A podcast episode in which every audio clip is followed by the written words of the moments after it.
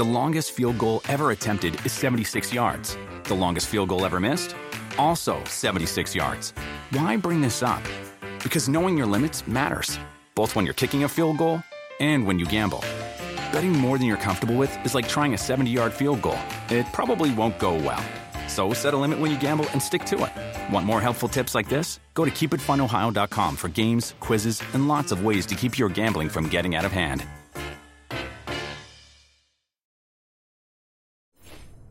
They're not gonna whoop that trick alone. We're gonna whoop that trick together if we're gonna whoop that trick. You know, you gotta.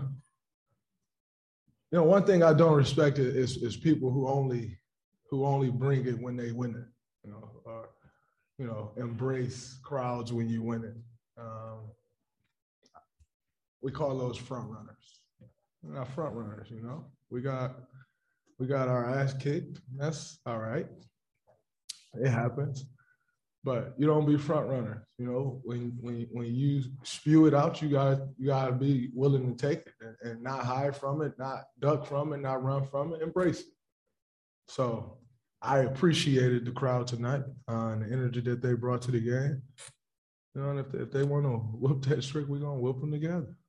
Kind of like when you're in the bathroom, you just kind of grab the switch and push it down, and it just goes right down the toilet. And it's kind of how we're to do this one. Still in control of the series, but got to understand uh, it's going to be really hard to, you know, close out this team because they're a really good team, and if we needed any more reminder of that, we got it today. All right. Uh, so much for whooping that trick. The Warriors, uh, they got that ass whoop. They got that ass bust. Uh, and the Woo! Grizzlies, they get to hustle and flow for another game because it ain't over for them. It ain't over for them because as the Warriors, as they are wont to do, tricked one off uh, last night. But before we kind of like unpack this, can we just stop and yeah. like appreciate for a moment the anthem that is "Whoop That Trick"? Because I don't know I mean, if there's any set of circumstances. Is there any set of circumstances that could be going on that if you hear "Whoop That Trick," right. you're not going. To. You know, hey, it just, it just, it's, Draymond just, how could you blame him? It's just like, you know, it just makes you do that. It just makes you put on a stank face, just, yeah. It's like it's hard not to bob Al, your I know Al Kapone rides from Memphis in the Mid South. Shout out Al Kapone. Shout out Memphis.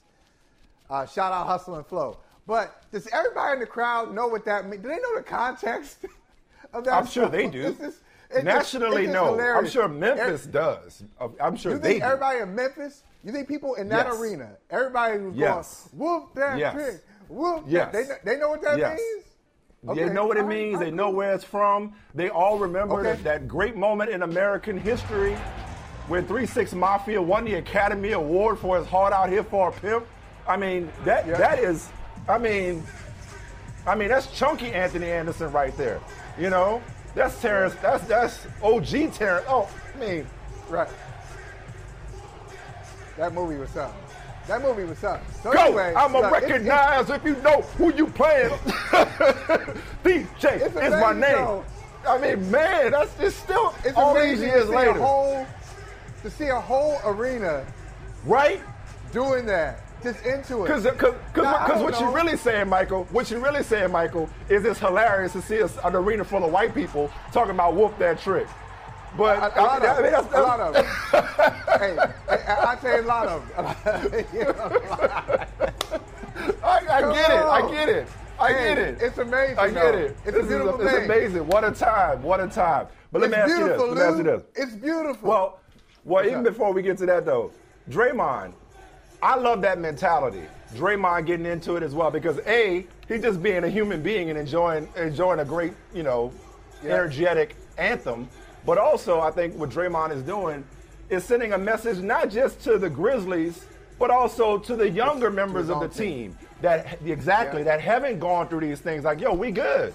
It's all right. It happens. Whether we lost by 39 or nine, we got a game at home to close this out, and two games to win this right. series. So I think it was a subliminal, not so subliminal message about the mentality, the championship mentality of the Warriors. That hey, let Memphis have its night let them have this one. This one got away from us. but we're not gonna be down on ourselves. So I love the mentality about, hey, we're not gonna whoop that trick. You're not gonna do it by yourself. We're gonna do it together. You, were you feeling that from Draymond? I- I'm feeling it. I'm feeling it. You know, the Draymond spirit in general, I'm feeling. And every championship team needs a Draymond Green type. And it's one of those things where it's easy, Mike. If you got the number one pick in the draft, generally, some of the number ones have gone on to be, you know, foundational players, whether it's Kareem or AI, who we just talked about, or LeBron James. It's easy. Get that guy, and he's going to be a part of your championship mix, and you know it. But you don't know where that Draymond type is coming from. I think, you know, that glue guy who does a lot more than that, who is who does stuff on the court, off the court. So I love that mentality. And the other thing is, I just hate all the phoniness that happens uh, now in sports because of oh the optics of it.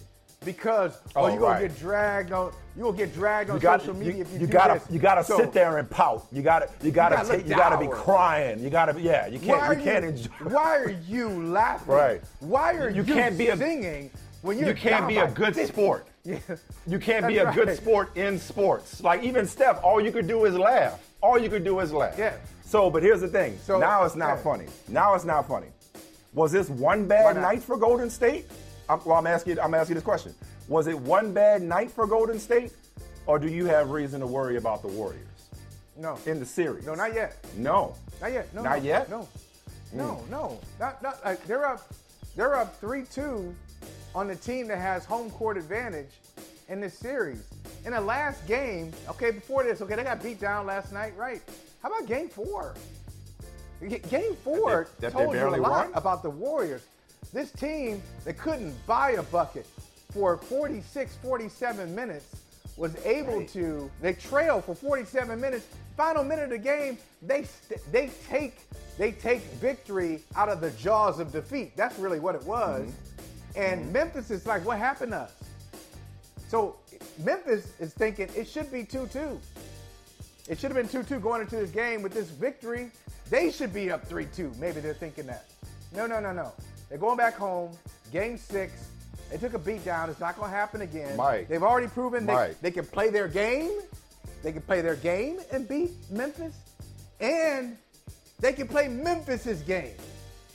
And Ooh, beat we Memphis. see That's this a little remix on that. We see. We Well, see that's a little remix on that. Don Shula, that little uh, remix on that Bum Phillips.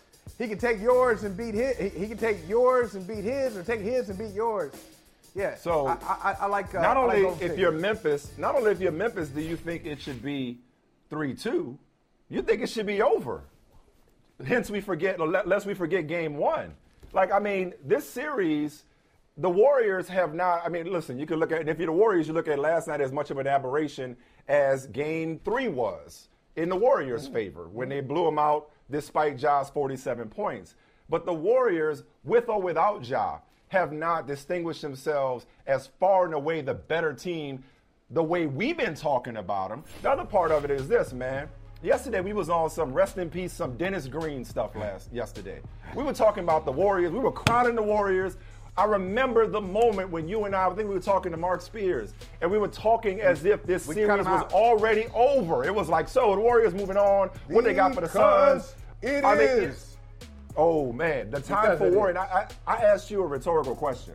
The time for worry, worrying, if you're the Warriors, was going into that game yesterday. Because, not that you need a reminder, but I'll do it anyway. This was a team that won 20 games in the regular season without Ja Morant. This is a team that is more than confident and capable playing without Ja Morant. And the last thing the Warriors needed to do was give this young, cocky, confident, edgy team, the official team of Brother from Another, give them even more confidence. Michael, I'm not assuming that the Warriors are going to take better care of the ball. I'm not assuming that Mike Brown will assume the, the, the role of Steve Kerr. And I'm not trying to blame Mike Brown for these last two games, but there's been a drop off, and it's coincided Yes, with the absence of, of. Steve Kerr. Okay, That's right. But Yeah, nonetheless, yeah, that's right. I'm not. I'm not assuming that the Warriors are just going to all of a sudden flip a switch and handle their business at home, while a while a while a talented, deep Memphis team goes along with that program. They don't get that memo. Okay. So in other words, get there. There, I, Michael, I see this going seven, And if the Warriors do this, they're going to have to do this the hard way. Okay? Okay. They're going to have to do this Fine. on the road. This is what oh you seven. get for tricking off that game last night. They, game six, it would not shock me in the least, Michael, if Memphis won game six in Golden State. Okay. I know everybody assumes, right. oh, Golden State, they just they just wanted to close them out at home. No, they wanted to close them out last night. But Memphis was They having no- none Right. of it. They, they didn't they weren't having any of it. I don't buy this whole oh they had their eye on Friday night or they just gave that game away. They didn't show up to play. No, they showed up to play, but Memphis did too, as Memphis always right. does for the most part. Give credit to Memphis. This is going Give credit to. Memphis. Well, and if, if I were the okay. Warriors or their fans, I would be worried sick about this series right now. worried, sick when you're up three games to two on Memphis. You haven't really played your game. You haven't played a great game. Maybe like one great game out of the One, five. yeah. Where it's like Yeah, you one. say, "Oh, fingerprints all over. This is a Golden State game. This is a Golden State game. I don't even need to see it. Give me the profile of this. That's a Warriors game. They haven't played that yet, and they lead this series three games to two. Here's the other thing, and and I really feel this. I love the NBA playoffs. You know how much I love the playoffs. I love it. I love it. I love it because the playoffs tell you everything that you think. You think you know about the regular season. The playoffs say, no, no, no, here it is. We're going to accept. It just exposes everybody. Everybody gets exposed. Even the champions get, get exposed. Here's what you can do. Here's what you can't do. Ooh, this is what you got in reserve. You didn't even know it. This guy is a rising star. Ooh, this guy, he's a previous all star, but not ready for this kind of competition. The playoffs always bear that out. But the thing I love about the playoffs more than anything is this. You know, being a champion is kind of like being a parent. I can't tell you, Mike, you can't tell anybody who's never been a parent. Sometimes they don't want to hear you, and sometimes they do want to hear you, but you can't describe it to them until they go through it. So, yes, I got you with your young and, and, and even talented. then, you're you're Yeah. parenting your children, which ain't the same as parenting mine. Right. But I'm telling you this. I'll give you your young, hungry, whoop that trick, arrogant, talented, irreverent know any better. Memphis Grizzlies. Memphis Grizzlies. But they're not champions. They're not champions. And so Golden State, Golden State, they are. And that matters. It matters. Well, let me give you a little bit of a history lesson. Let me give you a little bit of a history lesson. Once upon a time, the Warriors were not champions until Right, they were. right. Until they were. Until you- okay. Until they uh, were, right. And so, like for me, this is not to me. And I'm, by the way, Mike, I just want to be clear on this, and I think you, I think this goes without saying. I'm not reacting to the 55 point deficit at one point. I'm not Oh, reacting to the 39 picture. point margin of victory. I'm saying you talk about exposed. There are flaws in the Warriors that have been exposed throughout this series. You know, Draymond Green has uh, 20 points, oh, excuse me, 20 turnovers and 24 points in this series. I, I get he's grie- grieving. Rest in peace to Adreian Payne. But Draymond Yeah. Green has struggled this series. Jordan Poole, that pool party has been canceled the last two games. Okay? Steph Curry has not shot over, overall well in this series. So the Warriors are not this unbeatable juggernaut at home.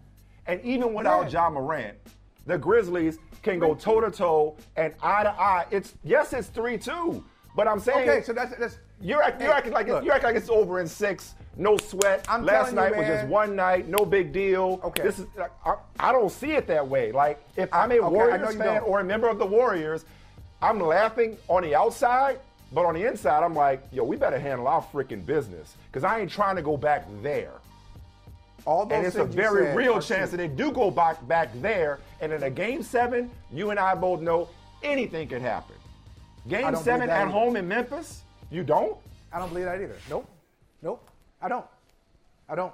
I don't believe it. I don't think the Warriors Uh, have to be told how quickly a 3 1 lead can evaporate. Maybe it's still too soon. Okay. Maybe some things are better Okay. left unsaid. I know LeBron ain't walking through that door from Memphis or Kyrie Irving. Right. But nonetheless, Okay, okay. a 3 1 lead can disappear very quickly if you're not careful. LeBron, LeBron ain't walking through that door. Kyrie ain't walking through that door. Neither is Ja Morant. So all these things. Talking about, hey, Memphis, yeah, they they got some toughness and they got some grind to them. They, they ain't no punks. They ain't go back down. We ain't got Ja. We played well without Ja before. But in the playoffs, it's different. What's your playoff record without Ja? Not great. It's not great. So I mean, Okay. they haven't been. It's a small sample size, but they look good Okay. last night. The game before, they led for 47 minutes. what would They you led rather for have? 47 minutes. Yeah. Who and- would I had rather like, be? what, oh, who would, I, who would I rather be right now? Oh. I'd rather be. I'd Golden rather be Memphis. I'd rather be Oh, Memphis. wow. I'd Oh, rather wow. Be Memphis can't believe because that. somehow I mean- because somehow Memphis is the higher seeded home court having underdog right now, and people like you, just like going into Game Five, talking real matter of fact, like this is like the Warriors somehow are entitled. It, It's look, you may be you may be right. I just don't Oh, like how right. casual you are about it. I know may, you no, I mean, I know I you mean. I mean, you you may. End up being purpose. right. You may end up being correct. too. You may end up being right Friday night or in Game Seven. But you're way too casual about this. You're way too no dismissive of the Seven. Grizzlies. Listen, you're Mike, so dismissive I- about of the Grizzlies. How can you be so Yeah, dismissive of them? I, I'm, I'm dismissive. They don't have their best player, and they're down and they won by 39. Yeah, okay, and they led by To- to 55. get them- and seven dudes scored in double figures. To, great to get them from three one to three two. You've said all these stats. Think about this. You said Draymond, 20 turnovers. I heard you. I heard you. 18 20 offensive rebounds. You want more stats? Oh, oh, 22 oh, oh, turnovers wait, for the. Warriors. You want more? I don't want- I don't want more I got more where that came from. Okay.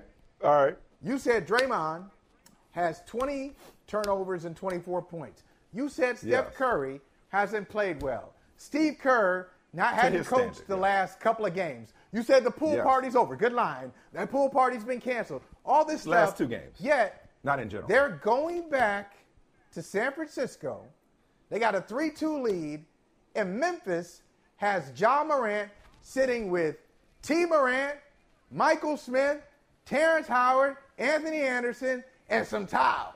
Okay, that's what Don't he's forget doing. Taraji P. Come Henson. on, come on. Oh yeah, Taraji P. Henson. Shout out. So, th- no, I'd much rather be Golden State because after a while, they're gonna they're gonna they're gonna get back to who they are. Oh, oh, oh, okay. You just know that. are. Oh, okay. You, you just okay. You, you just know. You just guarantee Okay. that they just Bigger- gonna be. They just bigger gonna be sample size. this championship team Bigger we think they're gonna be. Uh, listen, man. Okay. All right. All right. Uh, listen, I, I understand listen. why you. Hey, you know- why, I, I get being confident. You can be that's confident. not even- just don't That's be not even my team. Just That's don't be comfortable. squad. Just don't be comfortable is all I'm saying. You a little too comfortable with the notion of the Warriors are supposed to win this series because they're the Warriors. I, this series, Tyus Jones did not get the memo that he is the backup point guard, the league's annual leader in assist to turnover ratio. That's a good ass team Okay. without Ja Morant, bro. Without right. Ja Morant. Y'all sitting up So- here. Y'all sitting up here comfortable. What's up, Auntie? Yeah, right. Y'all And, sitting uh, up and here the- comfortable. and, and what you call that? Black Panther? That's good. No, and meanwhile, meanwhile, you got your Warriors acting real Sixers-ish, real untrustworthy. Let's go. Let's go. But here's the other thing. Uh, Okay, can we flip it around? Y'all having a Go. party. Y'all having a party, and you're still down three-two. Why y'all kicking it like? I will t- now one to but you know who you playing. DJ is my name. Is my game. I don't remember the verse. Yes, right. Get him. Get him. It's three-two. Get him. Get him. Get him. Dive into the start of summer at Whole Foods Market. Check out their summer splash event with sales on fresh organic produce, organic strawberries, and a fan favorite sale on Ben & Jerry's and Talenti. Explore deals on grill-friendly meats like organic air-chilled chicken breast, beef and chicken kebabs, all with no antibiotics ever from our meat department. Plus, grab easy sides from prepared foods and cool off with refreshing drinks. Kick off your summer and shop in store or online at Whole Foods Market today. And then again, um, like I say, man, the playoffs is all about moments. It's not about how many shots you make, not about how many points you score. It's just about moments to me. And um, we have a lot of guys on this team that can have moments. Uh, we've seen 14 points decimate just like that. Um, we know it's the playoffs, and we know this is a great offensive team and defensive team, but um, we've also done it ourselves where we've been up and, and just kind of walked teams down, uh, or teams have walked us down and, and kind of came back. So we just always stay with that confidence uh, that there's always going to be time left, and, and if we take care of business, we'll always give ourselves a chance.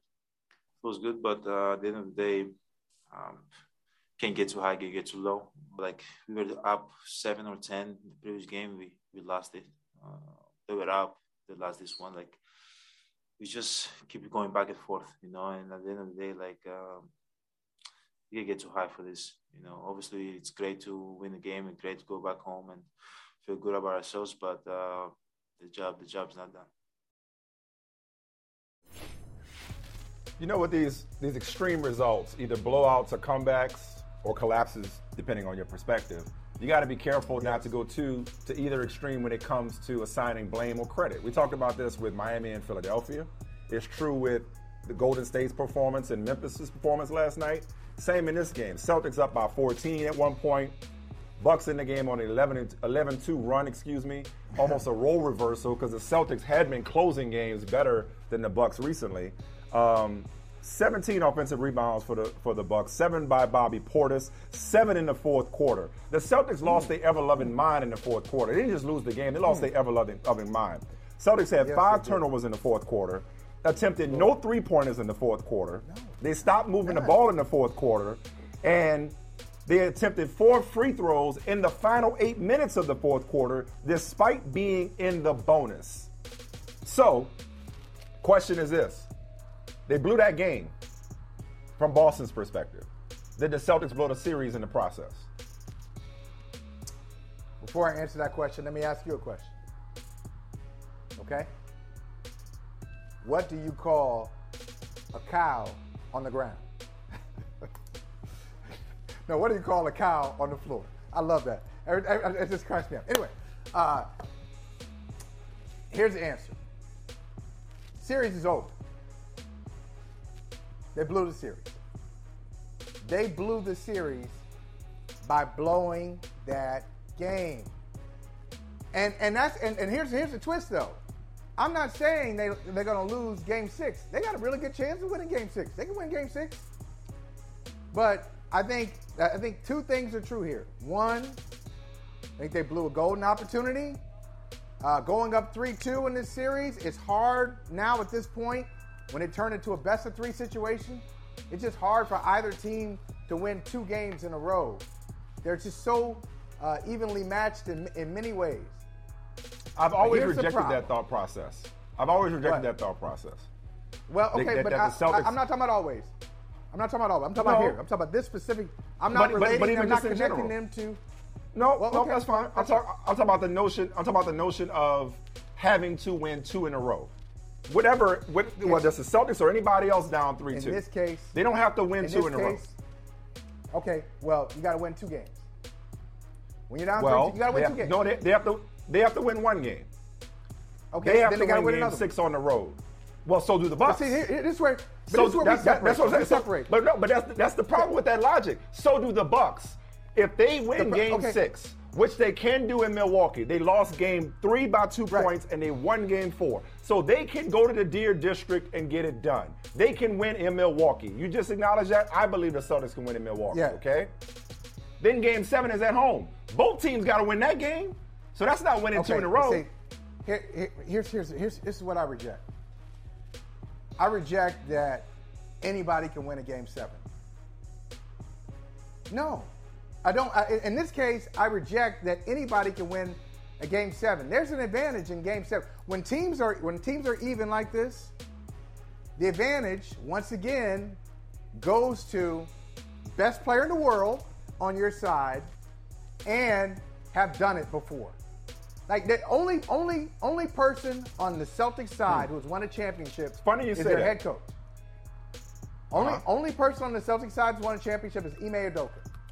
Nobody Yep. else has even played in an NBA Finals game. Al Horford has never played in the NBA Finals. Marcus Smart, Jaylen Brown, uh, D- Derrick White, all these guys.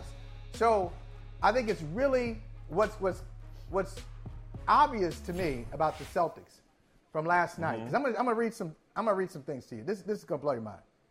Because it's not just the last couple of minutes. like the Celtics really had a meltdown. Six minutes left, they're up by seven. Derrick White lobs the ball over Horford's head. Four and a half minutes to play, 444 left, they're up by six. Giannis gets an offensive rebound off a Holiday miss and puts it back. They're up by four. 145 left. Celtics up by six with the ball. Yeah. Wes Matthews offensive rebound. Giannis hits a three. Stan Van Gundy. Van Gundy saying, "Hey, don't take the three. Giannis hits the three. He needs it. He makes them when he needs them. Then up by three with the ball. 49 seconds left. Marcus Yeah, Smart that turns was- it over. Holiday three. Yeah. Down by one. Giannis missed free throw. Bobby Portis. I love me some Bobby Portis Portis. Holiday Yeah, I mean, block so great this play. is the just a melt- See, they, they, they Epic I think the reason I give the, the Bucks the advantage in, in in a game six or a game seven is that when you like a team like the Celtics, they've done this before. They've done this. They've come Yeah. to the. They, they're good enough. Yeah. They're good enough to beat elite teams, but they Yeah. have a hard time closing out elite teams because they don't underrate them. They underestimate them. They underestimate that that somebody in that situation will tear your effing face off to win the game. Giannis, they don't. Hey, they never stop you- playing hard. you you called you called it a street fight, so it is rather appropriate that Giannis had a cut above his, his eye. This street fight is destined to let me say a couple things. It is destined to go seven games. It will go into overtime in a seventh game. I wish it could go nine games.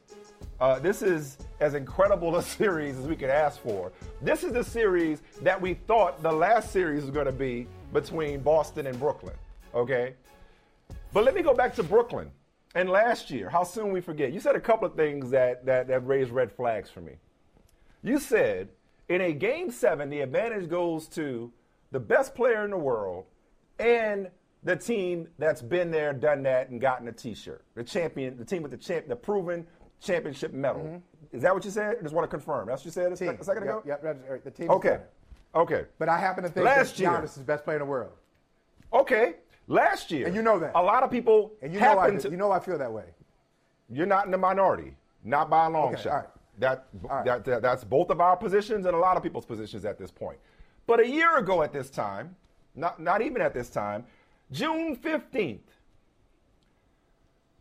2021, after Kevin Durant goes for 49 points and 17 rebounds in a game 5 win in Brooklyn to go up 3-2 in that series, the Bucks had to wait for it, win two straight games, including a game seven on the road in which Kevin Durant infamously stepped on the three-point line. Not to relitigate Right. that, I'm just simply right, right. pointing out prior to last year, the Bucks had not been there and done that. Giannis had not been the best, was not the best player in the world. Giannis had not gone to the finals and proved his championship medal. Well, he was on his way to being that because you and I talked about how he got better not only within the playoffs but within the finals. Okay, Right. All I'm saying is for you to resort and, and reduce this to well, I've seen the Bucks do it, so they have an advantage. Michael, I'm sorry, man. This series is so close. It's, it's so fascinating. This is two topics in a row. How two people could watch the same series and see it so differently.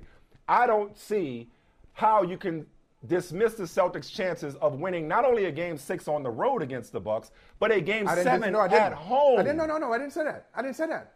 No, they can. No, I, I, I- think I like their chances in Game Six. I like their chances in Game Six. I do. Oh, Game Like, seven. Game Seven. In Game Seven, this is what the, the, Celt- the Celtics have to do. A couple of things to win this. To win the series. I mean, to knock out the Bucks, to knock them out. They got to kill him. I think that- If it, if it I bleeds, they can kill it. And they got to kill him. their best player still hasn't raised his game to a Giannis level. Like, it's okay to beat him. It really is a, the simple uh, to beat. You know, you go you go beat him. You got to come at the king. You have to match him. You can't miss. So Giannis Yep. is there. Yep. Jayson Tatum has Yep. had some great quarters. He's had some great moments, like Bobby Portis was talking about. He had some great moments. But to win a game seven, I, I, I'm seeing like a 45 minute game. You got to play 45 minutes and play great. You got to do it. You, got to do a Giannis to beat Giannis. And he still Okay. hasn't. We're five You games into a series. We haven't hasn't? seen a, a great. Does he have it in him? yet. Does he have it in him? That's you don't a- think you pull it off in game question. six or game seven? That's a great. That's a great question. That's a I great mean, look. We for, for all yet. we know, again, but we, what we have seen is a series that is paper thin. The margin between these two teams is paper thin. As a matter of fact, let me just, I know we'll talk about the other two closeout games, that, or the two closeout games, the road closeout games, later on in the show that we have tonight. We have Miami at Philly up 3 2. We have Phoenix at Dallas up 3 2. We'll talk about them. Mike, I think we're going to have four game sevens. I all of these teams, we talked about the parity the other day with Chris Mannix. All of the, none of these teams has proved itself to be clearly the better team in their series. And just when you want to believe in any of the teams, whether it's Philly, whether it's Golden State, whether it's Phoenix, whether it's Boston. Yesterday, I probably was this close to saying that Boston was the most impressive team in these playoffs. They go and blow a lead and they break your heart. Game seven, for all we know, and, and they got to win game six in Milwaukee, which is a tall order. Tall order. Right. Game six in Milwaukee is going to be hard because Milwaukee, having been there, done that, knowing what it takes, will not take that game lightly like some other teams, right? Game seven may be the moment when Jayson Tatum, forget the first round against Brooklyn, truly We'll inserts himself in the conversation for top see. five ish players. It's going to take that. When he goes head to head in Giannis at home. Right? I'm not No, saying I he can't do that. But that's what it's but going to take. gotta- 100%. That's what it's going He's got to to show that. And, and if he shows I still that, believe in Boston sure. despite last night. I still believe in Boston despite what they did last night. I, think you I- I- can't. I, just, I think it's hard to the- mess around with the game like that. I think it's hard to mess around with Yeah. the game like that in the game five. At one point, um, I think they had a 90, I think 96.4 percent chance of winning Mm-hmm. the game. Uh, they're up by 14 at the start of the fourth quarter. I mean, it's just amazing. Uh, I, that, that one, that, that up by six with the ball and a minute 45 left, that just blows my mind. That was, that was one of the worst playoff collapses I've seen as a fan, as somebody who covered basketball for years, anything like my basketball watching life. Now, it's not the worst, but it's one of them. It's like well, in- in- I don't, I don't know five. what the what the what the win probability has been throughout the series, but it ain't that much worse than the collapses that we've seen from the Bucks. The Bucks were on the receiving end of, of, of by- that up in, this- in this series. points. In this very series, the Bucks have been on the receiving end of it. Like, like this, this is. is such a coin flip. 97%. This is such a coin flip, toss-up series until I believe that it is destined to go seven games. And I and I, I I think I I know I like Boston's chances at home in Game Seven a lot more than you. Do you I love really? Milwaukee. I love I love Milwaukee. I love what Milwaukee is made of. Giannis is the best player in the world, regardless of what happens this series. Two-time MVP, reigning Finals MVP. Right. He's got that on lock until further notice. But I just haven't seen anything that would suggest, including the collapse last night. I'm gonna tell you something. Oh yeah, it's over. Uh, The, the Celtics can't win the next two games. And again, it's a it's a subtle it's a subtle difference in, in perspective. It's not two games in a row. It's win game six, and both of y'all are in the same position all over again. And it's one game for all of it at home in Boston. I like those chances. I, I, even But- with the but- best player in the world on the other side, even with them having, You- even them being the defending Listen, champions, Coach. I'd rather be Boston in that position every day and twice Coach, on listen. Sundays. Listen, coach, coach, and I'm calling you coach. For a Coach, reason, okay? I know, oh, no, that's right, that's, that's right, old, old right. heads do old heads do that. I know. Coach, Co- coach, coach, coach, coach, coach, come on, coach. Like you Or know, they- you know go never Doc. coached, right? You know I've never coached. Doc, Doc. Doc is another Hey, one. Doc. Doc is another. I, Hey, I don't have a Hey, hey, PhD. I can't call it Doc, coach. Hey, Doc- hey, coach for a doctor. Doctor, right. doctor, look, doctor. Doctor, doctor. That's it. Do the right thing. That's it. That's it. Um, couple things. I don't care what your math is, what your logic is.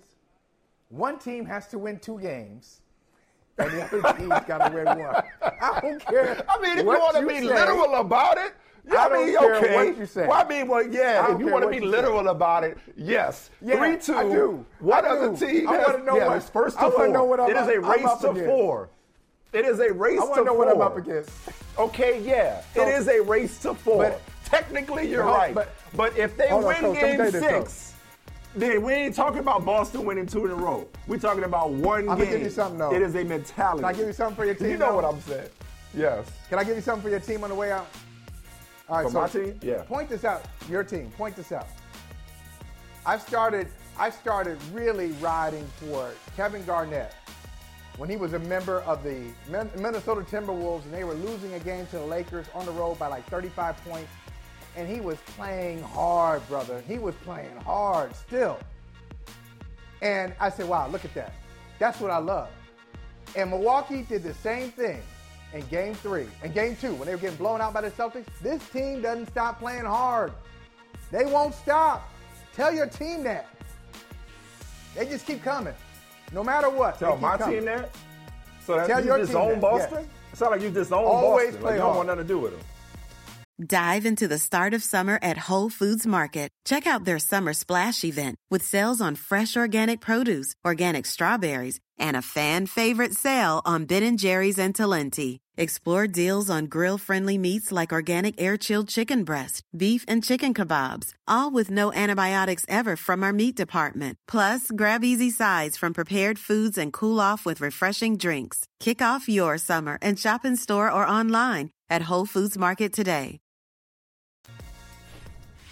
I mean, this is uh, definitely impressive. Um, but you know, to use our our players' phrase, "we deep." I mean, we're deep. I mean, it's as simple as that. So, uh, I think we say that not arrogantly. We say that confidently because anybody that steps out on the floor can make an impact for us. To see what uh, Tyus Jones is doing right now, what Jaren Jackson's doing, Steven Adams having been out for a, a good portion of the playoffs and coming back in and making a statement. Guys off the bench, um, a lot of different guys stepping up. It's really impressive. You know, with no matter who's out, you know, Ja's out, anyone else goes out, uh, our guys rally and compete. And you know, tonight was a big win for us. You guys are rubbing off on Coach Jenkins because he used a phrase that he said that you guys just use all the time and just said we deep. When it comes to a game like this, he said it. uh, when it comes to a game like this, though, when you have like seven players in double figures, what can you guys add to that statement that Coach Jenkins made about what you guys have showcased tonight? We deep. Wow. We deep. Yeah, we can leave it at that. Leave it with what Coach out. said. What would it mean to you all to have a chance to get back into this building in front of this crowd one more time to hear whoop that trick again? I mean, that, that's what we work for. Um, I mean, that's the goal. Um, you know, I don't want to just hear one. I want to hear it. You know, as ever many more times we we can hear it till you know. But yeah, we'll leave that for later. But yeah, I definitely want to hear it again. Yeah, relaxed under pressure, man. Just keep going. Um, mentality's just got to be calm and focused. It is a great day to have Memphis Grizzlies reporter from Grind City Media, Megan Triplett, on the show. Uh, Megan, first of all, just the atmosphere. Like, what is it like? Because we were getting hype, we were getting crunk earlier in the show when we played Whoop That Trick. I mean, it's just hard not to do that when you hear that song. Like, what is it like in the arena? Well, you know what I'm saying? like, all professionalism must go out the window for you, I imagine, when that comes on, right? Um, it definitely does. You guys, like, I'm from Memphis, so this like even means a whole lot more. So to cover a team and to be like in this moment and experience, actually intern for the Grizzlies way back in the day, in the grit and grind days when the Grizzlies made it to the Western Conference Finals, and so and that's kind of like those years when whoop that trick became a thing, and it is just so electric. I can't describe it because my parents are big Grizzlies fans. They go to every single Grizzlies game, and you know they're in the upper 60s. I'm not gonna give their age, but it's different from them. But to even see them wave their growl towel, I'm so like I don't know how I feel about this, but it's okay. But in that moment, you just look around the city of Memphis because it's such a diverse place, and you're like, we are all in this together, and it's just I cannot even describe it, but it's beautiful. Well, that's perfect because we were asking, we we were debating earlier. I assume that everybody does. Michael was like, "Does everybody in that arena know what they're saying?" I like, yeah, they do. Uh, it's Memphis. Of course, they know what whoop that trick means. Everybody. No, not really. Everybody in there. You know, I don't think ev- the majority of people do. Like, they, everyone knows the history of hustle and flow, but there is this like new generation, I think, that's coming up where like, 'cause you have so many kids. It's the kids. You're just like, I don't probably think so, but at this point, it's taking on its whole new meaning. Like back in the day, it's hustle and flow. It's that movie, and now when I hear "Whoop That Trick," I honestly think of the Memphis Grizzlies, and I think that is what's so special about this Grizzlies group. It's kind of like it's changed the meaning. It's still like in the bed of it from like the meat of it all, but it's like adapted into now it's become this whole Memphis Grizzlies like anthem. All right, I, I- we need you to uh, throw your perspective uh, into this pile that we, we're starting to build here. So Michael Smith says, "Hey, Golden State should be a little nervous right now. Yeah. Uh, yeah. Three two, hey, going back. This team is left for dead. Golden State should be nervous. I'm saying, no, no, no. Uh, Hmm. Golden State hadn't played well. Golden State hadn't played well. Draymond Green had some struggles. Steph Curry had some struggles, but they're still up 3 2 going home and Memphis doesn't have its best player. What say you, Megan? Okay, I'm gonna go with Michael on this one, and I agree with him. Look, all the points you made are act like are, are right. Like Golden State has not played well this entire series. They have not played their type of brand of basketball.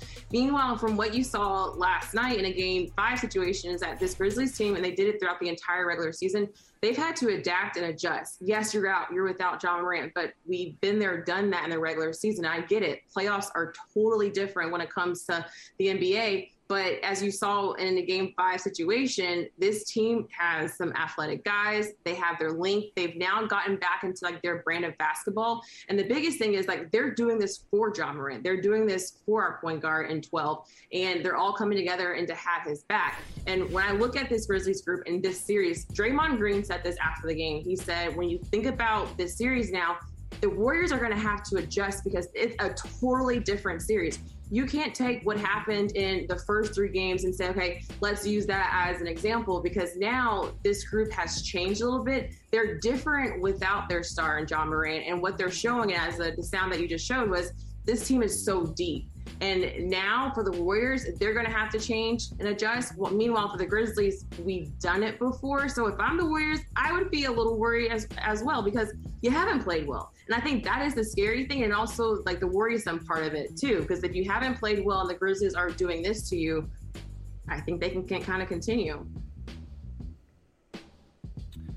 Going back to just your Memphis roots and, and even the Grind City days, I, I hesitate to ask you this question because I know, you know, y'all tired of being, you know, just a, a fun team, a cute story that, that makes the playoffs and, you know, no participation trophies in Memphis. I get it.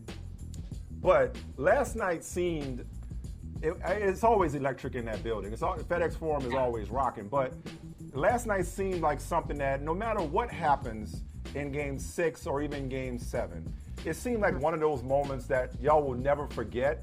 And that the franchise, this young franchise, I believe I heard it was the youngest team in the conference semifinals in the last 25 years that this young franchise, it'll be, if there's ever a documentary or a 30 for 30 done about this iteration of the Memphis Grizzlies, last night will be kind of like a, a, a game that's going to be one for the books, one for the archives, no matter what happens the rest of this series. Is that too much of a, am I getting too cute there? Or, is, no. or was there their victory even if there's a series defeat in last night's win? I think it's if you're talking to um, the players, they want more. Like at the end of this, all they want to keep winning. They want to keep playing. If you're looking at Grizzlies fans and talking to Grizzlies fans, and for what from like the outside perspective, I think players would agree. But you know, their goal is always to win it all, to be the last team standing with that championship trophy. But overall, as a picture, if you look at this, like how this team has adjusted and adapted in these three years. Thinking about Coach Jenkins, it's his third year. Ja Morant, it's his third year.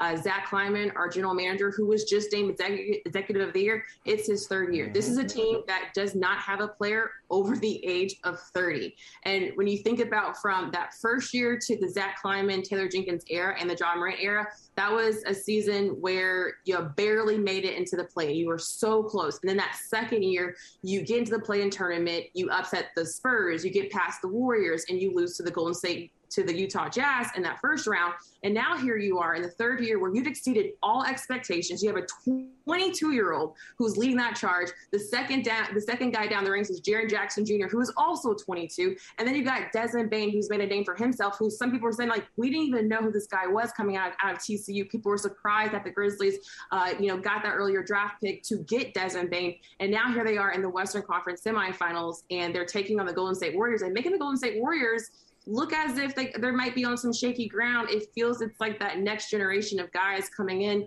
and you see a lot of the same similarities from the Golden State Warriors from a few years ago to what the Grizzlies are doing right now and what they're building. I walk away with whatever happens in game six. I want to see this team continue to play and continue to win. But I walk away with being like so, so happy for what they've done this year because they have exceeded anything that anyone could ever think. Like, I have to ask you guys, did you all ever pick the Memphis Grizzlies to have the second best record in the league to be the two seed in the Western Conference conference. Like, come on, I know no one did.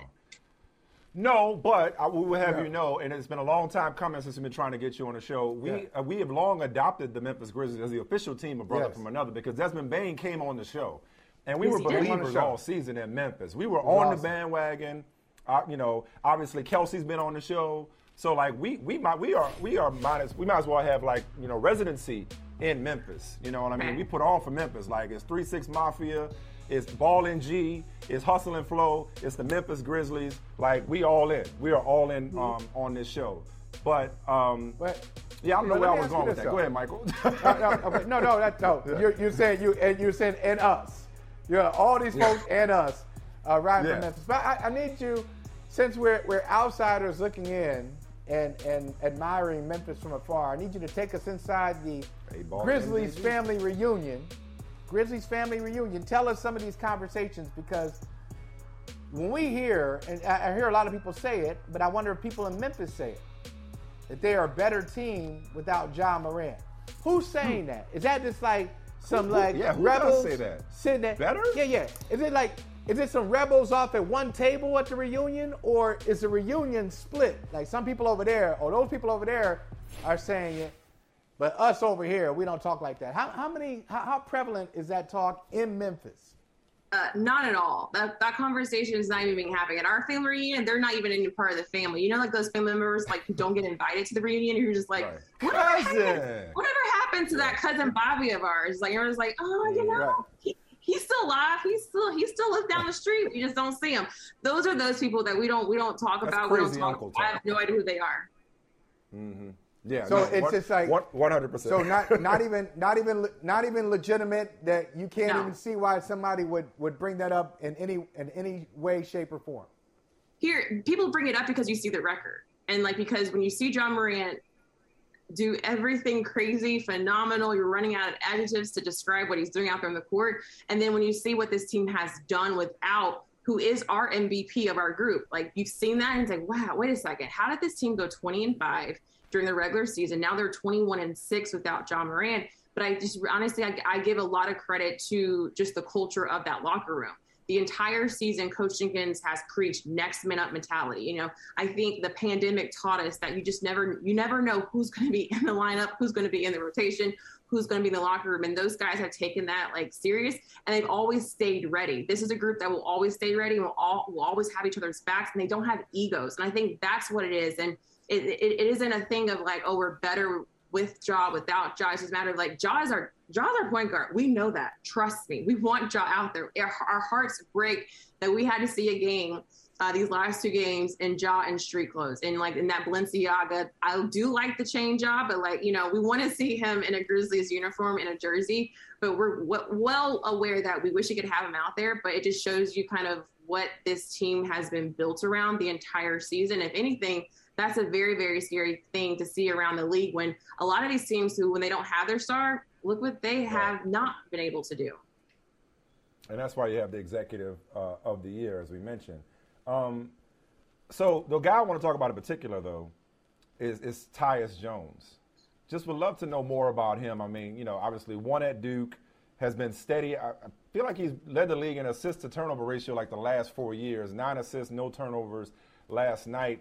He's a, I mean, it's the depth, but he's a major reason why this team doesn't seem to miss a beat when Ja Morant is out. I've, I've heard some rumblings about teams targeting him in the offseason uh, to take him from that backup spot and make him their point guard. Like, just give us more insight into into into Tyus Jones and his role and how he's embraced it and how the team has embraced him when he takes over that point guard spot.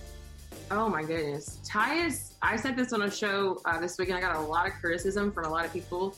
Uh, I Tyus Jones could very well be a starter on any other NBA team right now. And the fact that he's coming off of our bench, we are so lucky and we are very blessed. And we are very well aware of our blessings that we do have. But for Tyus, he's always talked about, I've, I've asked him before, like what makes, you know, this season different than, you know, the past season. And he always says that he's just like confident in his in his game. And the best thing about with this Grizzlies group is like they've allowed me to be that. And he's like, I'm always going to stay ready and be ready and be that guy. He takes his game very very seriously. He takes his game prep very very seriously. And he also has a great relationship with Ja Morant. He's not trying to outplay. He's also not trying to be Ja. And that's what you know, I think a lot of guys, when you're coming off a bench and filling in for someone, you, they wanted to be that guy. And he's like, I'm not trying to be Ja. I know that I can't be Ja, but I know what I'm great at. And he kind of he sticks to that. And these guys trust Tyus. The great thing about Jenkins is how he's done his like various lineups throughout the entire season. We've seen it be tweaked like almost every game throughout this year. And he's always made sure that, you know, like the meat of it all, the guys have all played at some point together. So when you get a situation like this in the playoffs,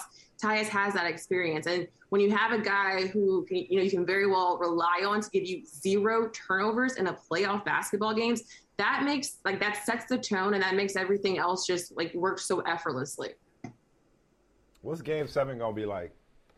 Like as wild as it was last night. If they get it back to game seven, what's, what's it gonna no, be no, like? No, no, no, no, no, no. I Oh, we we not all doing hear. that?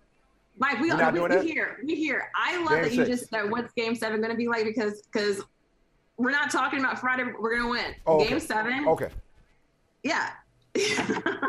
I'm here for it. Game seven is going to be the game. You guys said that if you guys have picked the Grizzlies, you've been riding for the Grizzlies. If you all aren't there at FedEx Forum Game Seven, I'm not going to believe you guys because that's the game that you want to be at. Our crowd, you've already seen the videos, you've already already talked about it. You saw Draymond Green even get involved. I know he kind of like twisted the spin and like, oh well, you know, you got to be that team that that has to be there when, when when you're down. No, no, no. He saw. He probably was thinking like, dang. Our fans It's in San live here. Francisco, we're not we're not in Oakland anymore. You guys aren't in Oakland anymore. You got different fans. You come Man, down to y'all- Memphis, you get a culture.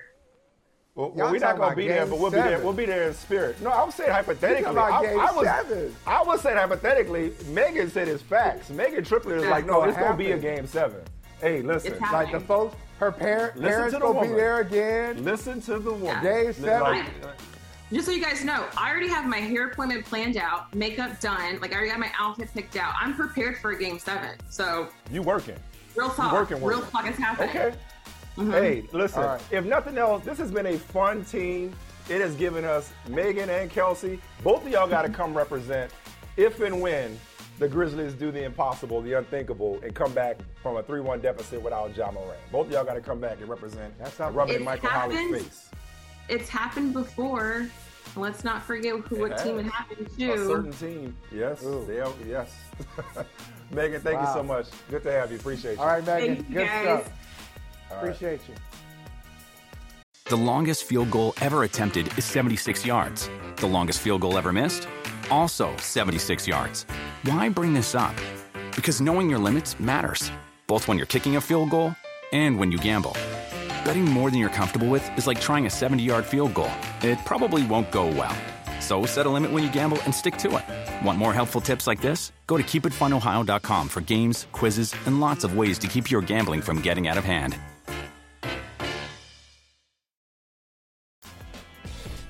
And then in general, of course, we're going to be down. Uh, guys are going to be uh, pissed about the outcome. You know, we outplayed them for three and a half quarters, and so we talked about you know showing our resolve. We made it tougher on ourselves now, and uh, it'll make it sweeter when we bounce back. But no, we gave up a golden opportunity tonight. it's tough.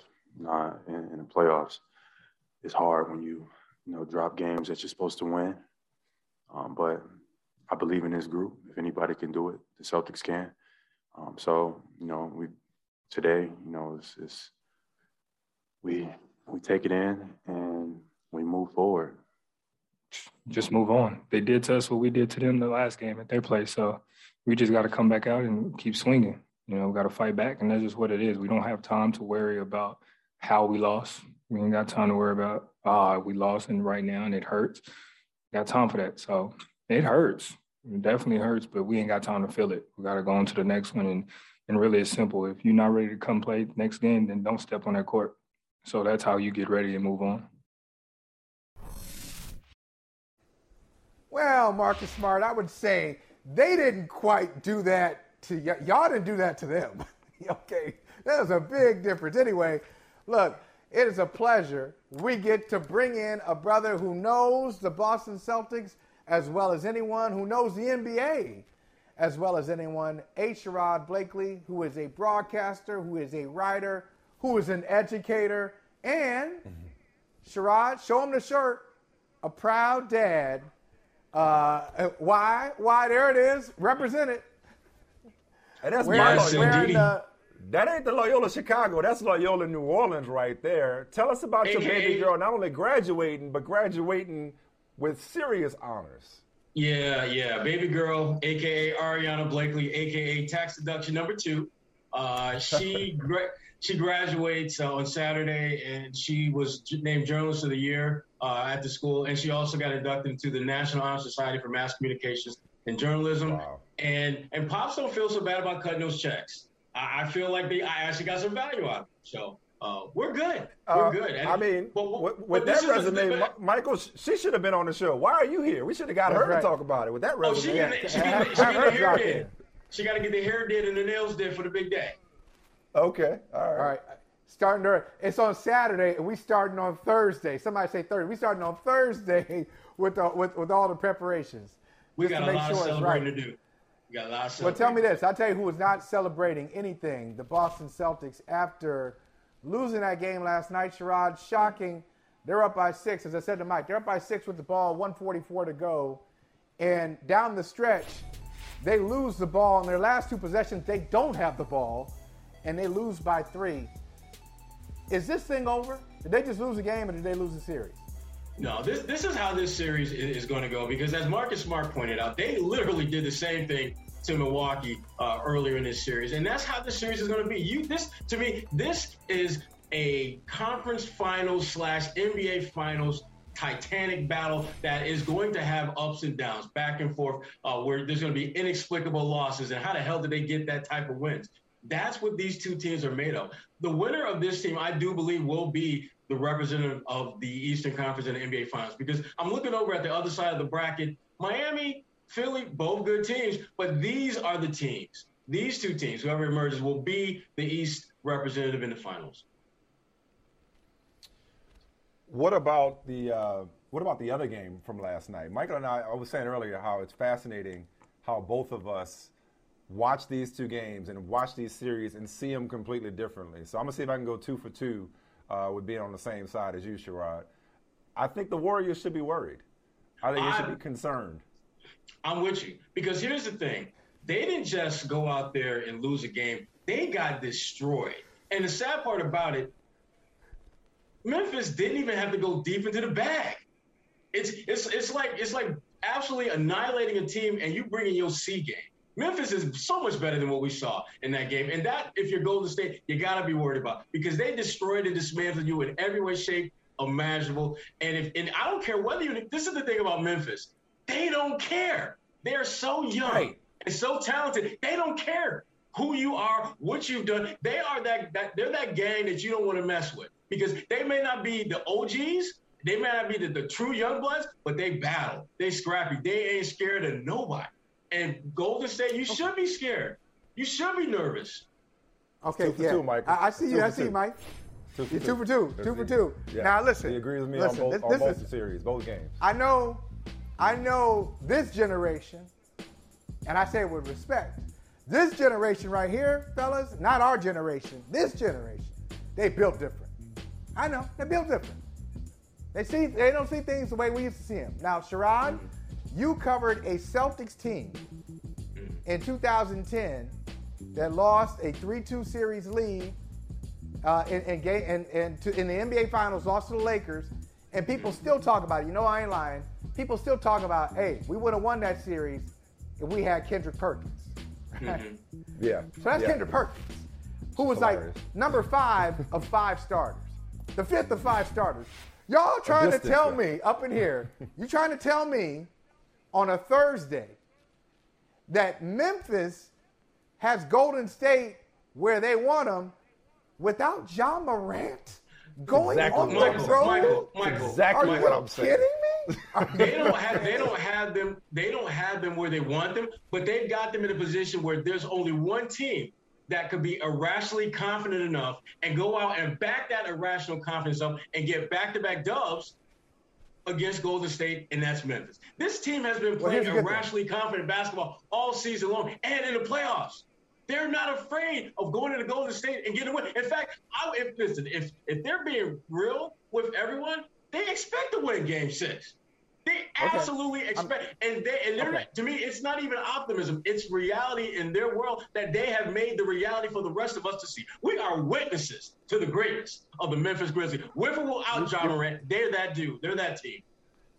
You're preaching good, pops. You're preaching good. I like it. Now listen, because it's because it's baby girl's graduation, I'm not gonna I'm not gonna bet anything because you need to put all of your resources, devote all your resources to getting her uh, the, the greatest uh, graduation gift possible. But I'm gonna say this. All right, let me flip it around on both of y'all. If Golden State should be nervous by what Memphis is capable of doing, and if Golden State wasn't in Game Five and they got a, a beat down to show for it, you best believe, okay, yeah, we nervous. We you you you woke us up now. Game They six, they'll be ready. It's okay. I- I- it's I- all right. To, I believe that. It's all right to get their attention. But, but, I, but I don't think because but, then but, they'll I- respond. but I got to reject. But I got to reject that premise. I said earlier, I don't think this was a matter of Golden State taking Memphis lightly last night. I think that lets Golden State off the hook, and, and it, and it discredits Memphis to suggest that they went in and they were already checked out and looking ahead to Game Six and closing out at home. No, the Warriors have been around. At least their core has been around too long to know that you can't mess around with a team like this. They went in with a Yeah. closeout mentality, but uh, and to say that oh the Warriors haven't played their game. Lois the Keys, part of their game is bouts of sloppiness and immaturity. That's part of Yeah. what makes them who they are. They can be frustrating That's at right. times with Yeah, the way how loose and careless they can be with the basketball. So that was very Warriors like last night. It was also very Grizzlies like. This is a good team, with or without Ja Morant, is the bottom line. Since you and I are feeling each other so much, H. Rod, let me ask you this too. Going back to the Celtics series, Michael, your boy, was like, if it gets back to Boston, he has more faith. I don't overstate it, Michael. You have more faith No, no, go ahead. Yeah. in the Bucks in the Garden than he does Game seven. Yes. the Celtics in Game Seven. I'm like, Yes. well, first of all, this, this series is destined to go overtime in Game Seven. Is what it's Exactly. gonna be, was what it end up being. But like, I really like Boston's chances at home in Game just- Seven. And furthermore, I don't look at it as Boston now has to win two in a row. Oh, you like Boston this. just got to win one, and Hey, they listen both got to win Listen Game to- Seven. That ain't two in a row. Boston Listen. just got to win This one, why- and they both got to win is one why- after that. This is why. This is why the. Where's this that? is Where's that the- gift? the- the- where's that? Where's that gift? this is why the? Blakely. Hold on, hold on. this is why. This is why the Blakely Golden Child is the is the greatest journalist to come out of Loyola with that kind of math. Come on, like what? Are you, what are you talking? Hey, I, hey, I, I had one math class. I had one math class at Loyola University in New Orleans my freshman year. That was a wrap. I took the minimum. Well, listen, Boston game seven at home. I can't see how they don't win that game. I can't, and, and particularly how they lost game five. You better believe that as much as they're going to talk about moving on to the next game, they will they will not let game five die. They will not forget about that game. And if they are fortunate to get back into the TD Garden and put this series away in seven games, which is something that we've all, I think, from the very beginning thought was going to be the reality of this series, they're going to get it done. I, I, I have absolutely zero doubt, zero doubt, Mike, that they will lose a game seven in TD Garden. Okay. No doubt in my mind. Tell me, but tell me. Okay, all right. So I, I want to get away from the emotion of it. Now let's get to the strategy of it. Why? Okay. Is there no doubt? What What is it about Boston? What's the advantage they have beyond the floor, the famous parquet that they're playing on? What's the advantage they have over Milwaukee that gives you so much confidence? Their very best player, his name is Jayson Tatum. He has not had a Jayson Tatum game up to this point in the series. He's had some good games, but he has not had that signature put the team on the back kind of performance. Giannis, we just as great as Giannis is, and there obviously are levels that he can still get to as a player, which is kind of scary. His moment in the series was game five when he gets the cut over the eye from Pat Connaughton. He's making three balls. He's doing things that are very un Giannis like. And that was key to them finding a way to rally and get the win. Tatum has not had that game. He will have that if he gets to a game seven. Jaylen Brown is going to be Jaylen Brown. You know, he wakes up and will and just rolls out of bed and gets you 20 points if you're the Celtics. The only thing that can limit him is a hamstring. And to me, last and certainly not least, the Celtics, it's their time. The way their season has gone, the way Ime Udoka has basically, you know, he's withstood the storms of, of second of being second guessed and questioned and doubted to ro- roll out 51 wins, sweep through the Brooklyn Nets, take the defending NBA champs to the brink of elimination. He is going to get it done. I'm a big Ime believer, not so much before. So the coach, your best player, and your mis- your steady Eddie, Jaylen Brown, they're going to be the keys to you getting it done in Game Seven. I think we got four game sevens we're looking at because I don't think any of these Mm. teams have separated themselves or distinguished themselves as the clear cut better team from the opposition. So, want to pivot to tonight real quickly. We got two potential road closeout games Phoenix at Dallas, Miami at Philadelphia. Philadelphia is just frustrating and confusing enough to fool around and win game six, if not game seven on the road for crying out loud. I don't believe that they will, but it wouldn't shock me. Uh, Do you see either or both of these th- these teams up 3 2 closing out on the road tonight, or do those series continue on? Miami will close it out. I, I just think that in the long and short of it, they're the better team from top to bottom. think so? They're, yeah. I do, I do. And, and again, Philly, they've had a great the season. You look at all that. They absolutely, but Miami has a better team. And you know, the, to me, every year we always go through this. Erik Spoelstra is the most, maybe one of the most underappreciated coaches in NBA history.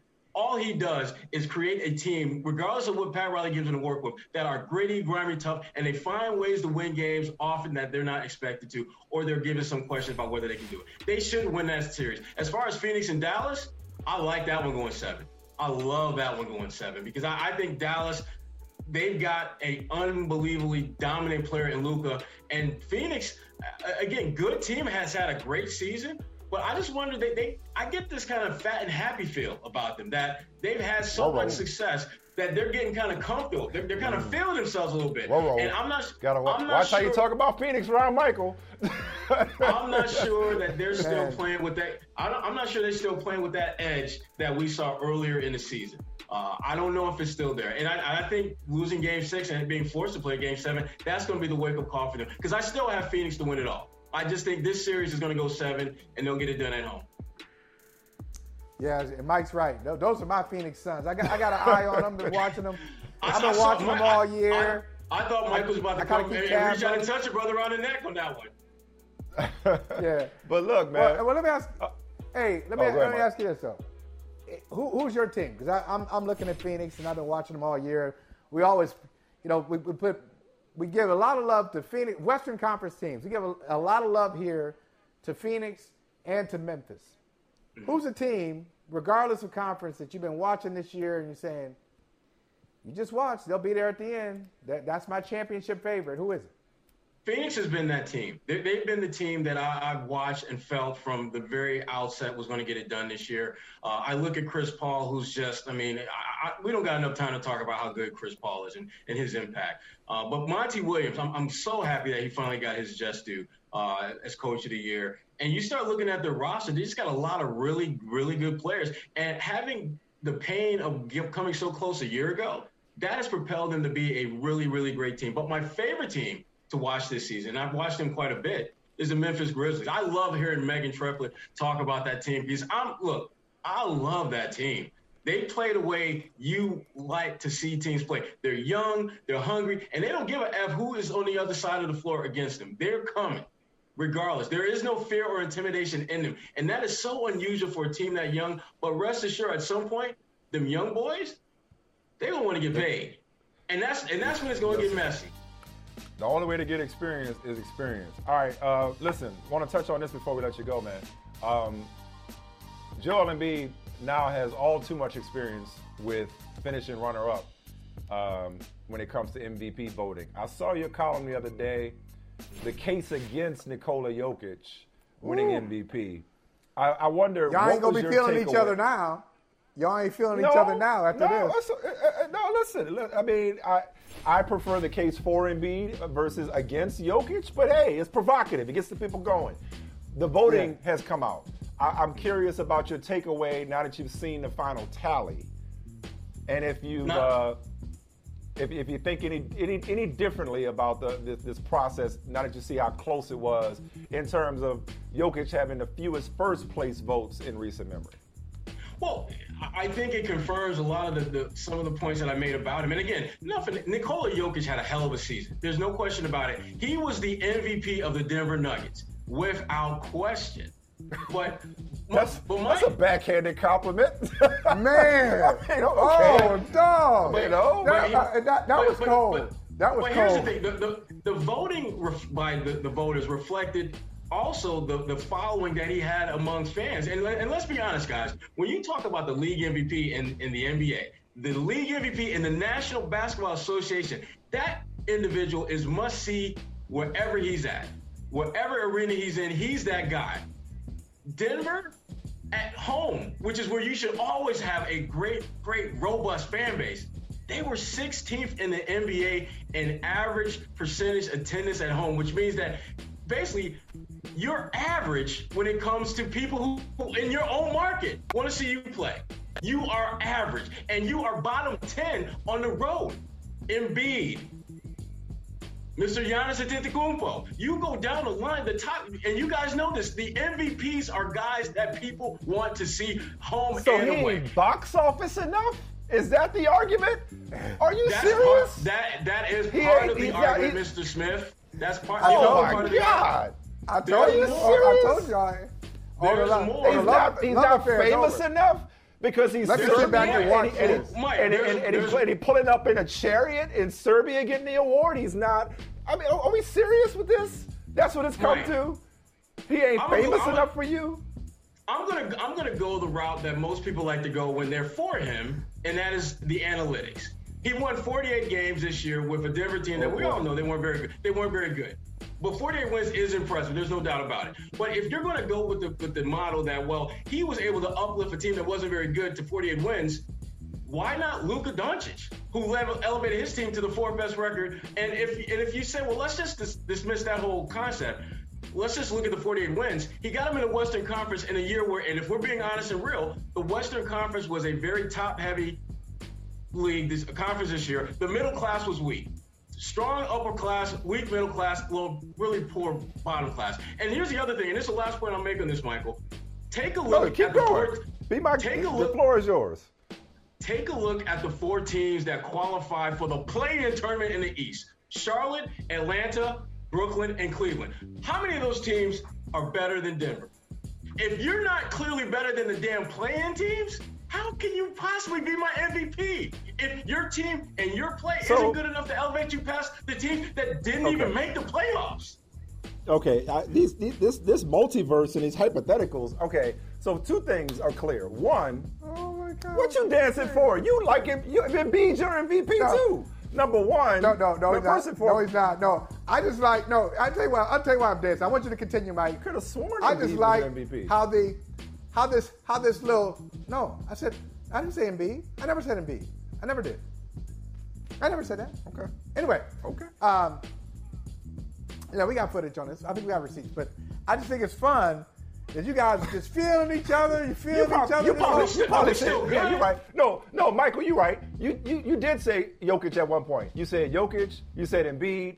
You said Giannis. You said Oh, so Booker. he You had- probably went through a lot. so in other probably he went through a lot of people. He had the Yeah, it, just, it, it, it depends on which day Go you have. No, yeah. no, This ain't about me though. It ain't about me. Okay, no, about no, y'all. all right, back, This- back, this- back to you, this Sherrod. Back to you, Sherrod. Go ahead. One, It's a quarrel. Everything you just said, everything you just said suggests one thing. You just want an Embiid to be your MVP, to be the MVP. And if you want Embiid to be MVP, you can make an argument for Joel Embiid, a legitimate argument to make to, for Joel Embiid to be MVP without resorting to market size and whether or not he's in commercials and whether or not he looks like an MVP should. Because I think you'll probably be much more comfortable with Embiid being a back-to-back MVP, the fifth center to be back-to-back MVP, than Nikola Jokic for whatever reason. It ain't and 27, 14, and 8 ain't analytics. Here's the second part of it. Um, when it comes to this MVP conversation. The winning thing, and I want to bring back Marc J. Spears. He ain't here, but we heard him say this yesterday. And I, am going to bring this up, Mike. Let's grind in my gears yesterday.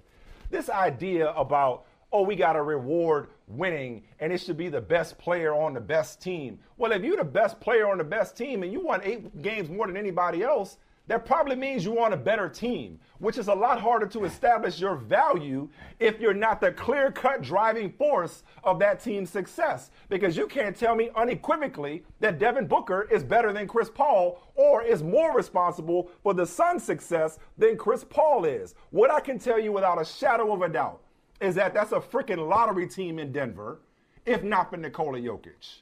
His supporting cast was worse than all the other MVP finalists Full stop. That's all I got to say about that. That's why he's the MVP. I don't care if he won 40. He won 48 games and B won 51. So you're gonna hold him being a six seed with 48 wins in the Western Conference against him when Embiid's team won 51. Like I'm okay Hey. if Embiid is your MVP. I'm okay if Giannis is your MVP by virtue of his numbers and being the best player in the league. What I'm not okay with is discrediting Nikola Jokic. Hey, I'm not okay. Here's with the other thing. Hey, Sherrod, you know what I also don't like? I don't like the box office point. You know what that proves to me? Denver doesn't know what it's looking at. I think Jokic should demand to be traded and go somewhere where people appreciate him and they see the genius up close and they and they choose. What are you doing? Watching the Avalanche?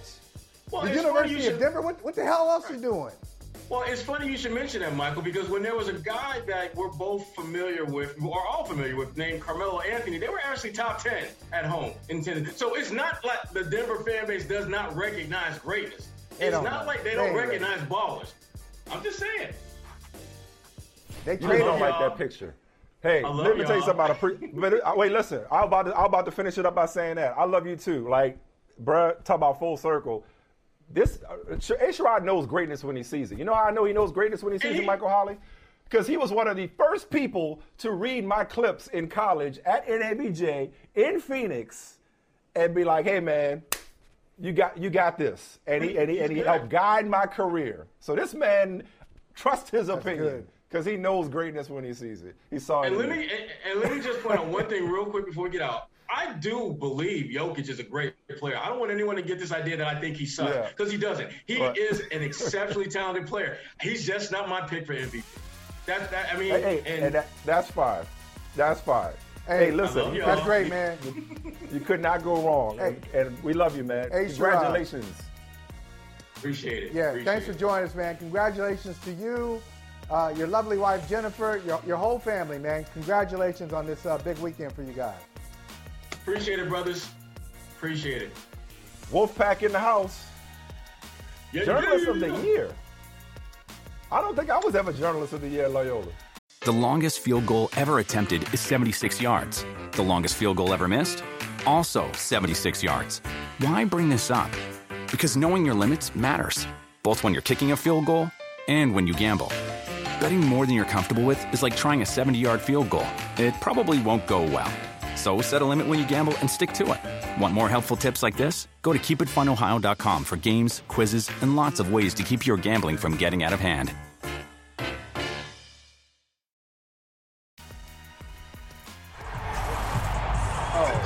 Man, Jenkins and Jones are here. Look, man, I am not a Warriors hater, far from it. But that was so much fun watching them get the bricks beat off of them in Memphis last night. Uh, John and Tyler, uh, John, we'll start with you, man. Like, how worried should Warriors? The, the, Warriors don't seem worried. Draymond was having fun last night. Steph mm. was laughing. That's all he could do.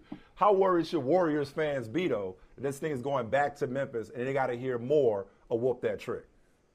They should, first of all, the fact that they're playing whoop that trick in the arena on national television, how insane is that? that come a long way. wild. you know what I mean? It's come a long way. I don't think they should be worried. They're just as worried as they should be.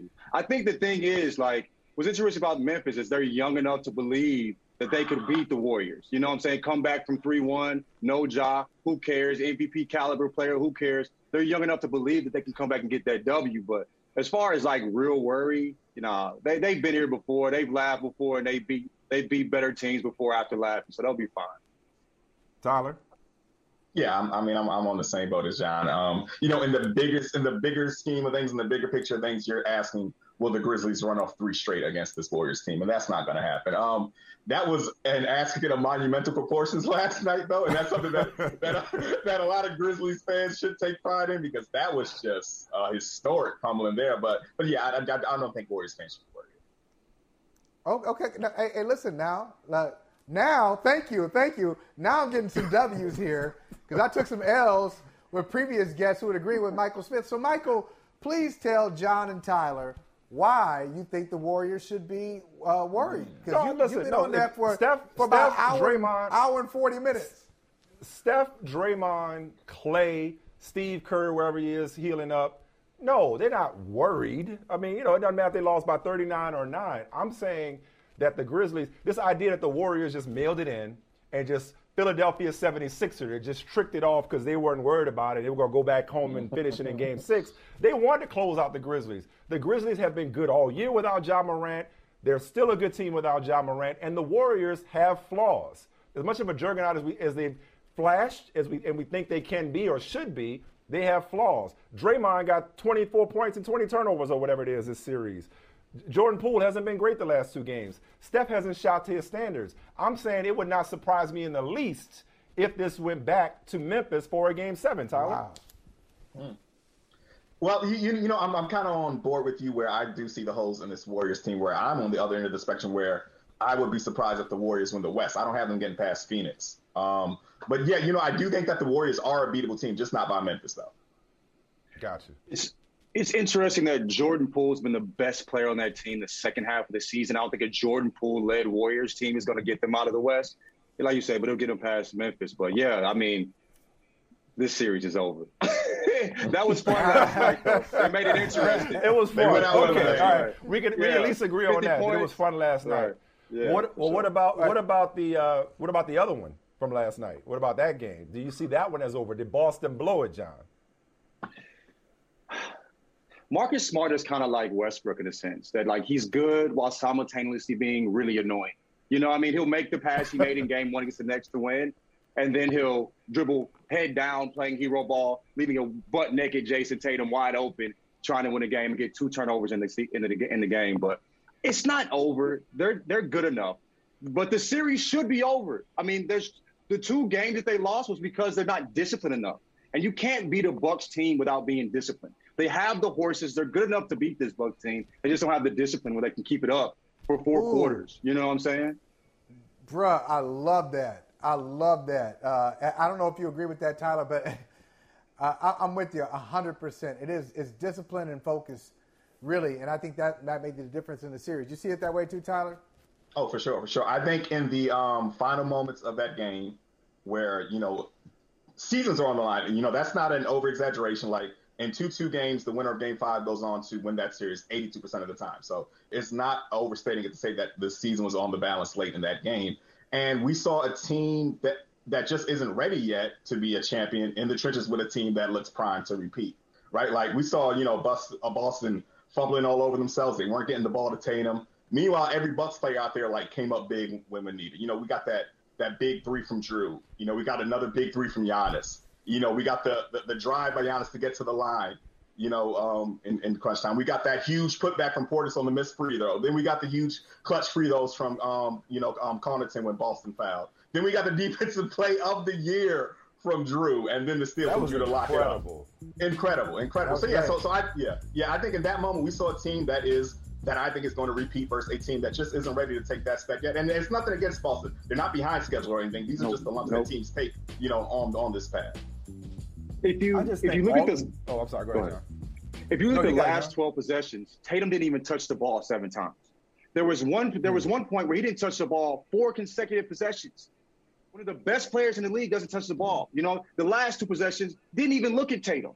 You know what I mean? Smart with the ball both times, turnovers. Yeah. You know, if you're gonna yeah. choose to go out in a fight when you have Giannis, the best player in the world, something we've never seen, you're gonna choose smart as your player to go up. You know, you know, get the get the get the ball in your dog's hands in the end of the game. Right. And that's what that's what the Bucks did. They had kind of to hit a, buck, a bunch of big threes, and then Jrue, and then a healthy helpings of Jrue and Giannis.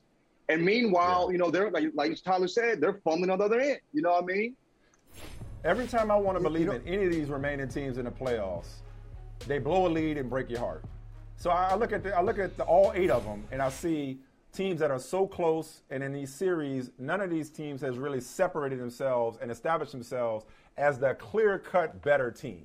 So with that in mm-hmm. mind, I got I got us getting four game sevens. I think, and going to tonight, I think untrustworthy as Philadelphia, Tyler, extends oh. that series against Miami and so? sends it back to Miami, and I think Dallas beats Phoenix. I can see Dallas beating Phoenix. I think I don't know. I, I think I think Miami's zipping those boys up tonight, though. Yeah, I, I think it's a wrap tonight. Yeah, that's gonna Harden be an ugly just, scene. Then, yeah, yeah Har- that's gonna be Harden an ugly just, scene. yeah, the, the, the, Jim Harden and the Jimothy, Glenn Rivers jokes are, Jimothy. Oh, are going to be flowing. but yeah, I don't know, man. I, I I don't know what's going on with Harden. He's not the player he was. Like I saw a stat that said he's only had two 30 point games as a Sixer. That's just I don't know, man. Look at how aggressive he plays. He doesn't play aggressive like he used to anymore. He plays like a facilitator. You know what I mean? Like mm-hmm, mm-hmm. without those free throws and that aggressiveness, he's Eric Snow out there, bro.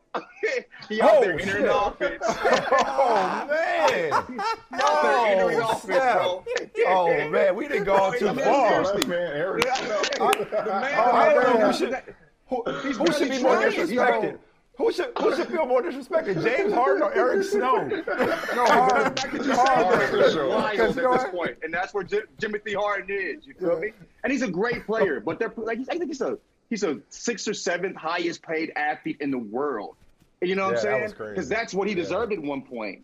And now look at him. I mean, come on, man. But I think we're going to see more of this than what we used to see. I think he's more of a facilitator at this point of his career. I'm so I, I'm so glad you said about the highest paid player in the world because that, that's an easy segue into LeBron Oh. as the highest paid player in the world. And By the way, uh, before the we get guy, there, the guy, we see your dog. Yeah. Shout out to your dog, finally. We got your dog in the picture. Thank you, Michael Smith. Okay. Oh, did he? Wait, do- Oh, Yeah, oh, I man. didn't even. Oh, Yeah. Oh, okay. Stokely. Oh, he just. Oh, he just. Shout out Stokely. I- oh, Stokely Shout out to walking around. Yeah. That's a hell of a No, name. but- yeah. Shout out to Stokely, for Stokely sure. Carmichael Smith. Stokely Carmichael Smith. That's his name. Bro, you Um, a real look, one. That's how we know. but look, um, so LeBron thought he had avoided Phil Jackson, okay, his old nemesis Phil Jackson. But Phil, along with everybody and, and Mama, got a voice in all things Lakers. So here's Bill Plaschke with Doug Gottlieb talking about Phil's plans for LeBron, allegedly. I've heard that Phil would like LeBron traded.